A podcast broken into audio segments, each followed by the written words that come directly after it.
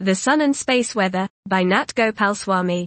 The explosion of space weather research since the early 1990s has been partly fueled by the unprecedented, uniform, and extended observations of solar disturbances from space and ground-based instruments.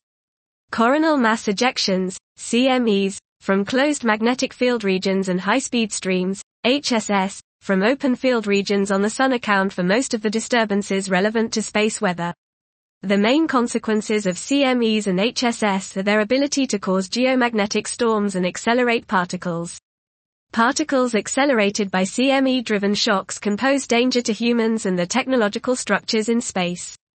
Geomagnetic storms produced by CMEs and HSS-related stream interaction regions also result in particle energization inside the magnetosphere that can have severe impact on satellites operating in the magnetosphere.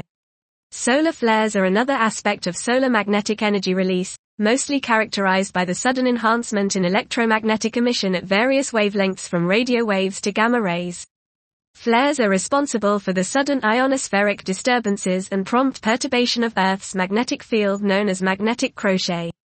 Non-thermal electrons accelerated during flares can emit intense microwave radiation that can drown spacecraft and radar signals. This review article summarizes major milestones in understanding the connection between solar variability and space weather. Dot. This was The Sun and Space Weather by Nat Gopalswamy.